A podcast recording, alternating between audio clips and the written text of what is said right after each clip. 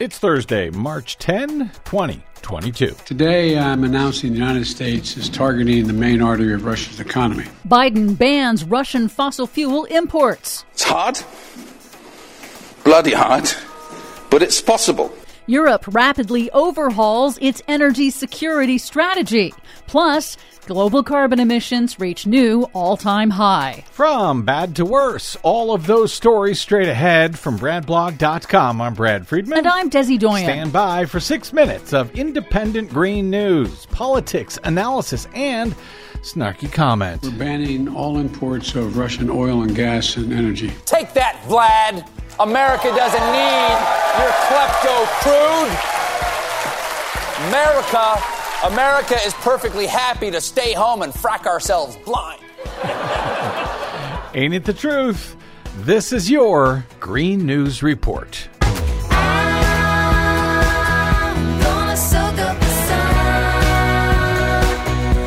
Okay, Desi Doyen, the beat that you have been on for 13 years now appears to be right at the very center of geopolitics and perhaps even World War III.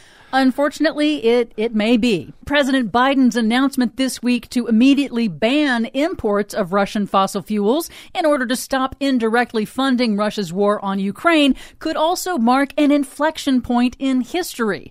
Biden warned that the ban will likely increase prices on American consumers, and he dismissed the U.S. oil industry's opportunistic push to weaken environmental regulations as a false choice. Nice try, Big Oil. He said the only long-term solution is for the U.S. to double down on mobilizing clean energy to accelerate the shift away from polluting fossil fuels as a matter of energy security and to end once and for all the power of dictators to use energy as an economic weapon anywhere. Yep. Transforming our economy to run on electric vehicles powered by clean energy with tax credits to help American families winterize their homes and use less energy. That will help. That'll mean tyrants like Putin won't be able to use fossil fuels as weapons against other nations. And it will make America a world leader, manufacturing and exporting clean energy technologies of the future to countries all around the world. This is the goal we should be racing toward. He's right.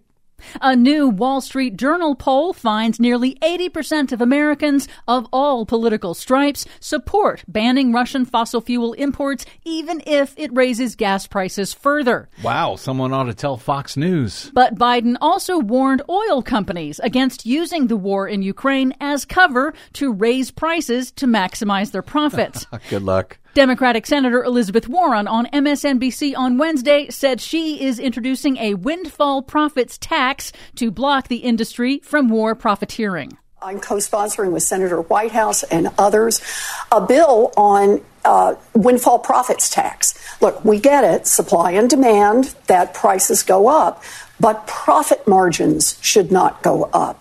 That's just oil companies gouging. How unlike them. After Biden announced the ban, the UK also moved to phase out Russian fossil fuel imports by the end of this year in order to give businesses time to replace Russian imports.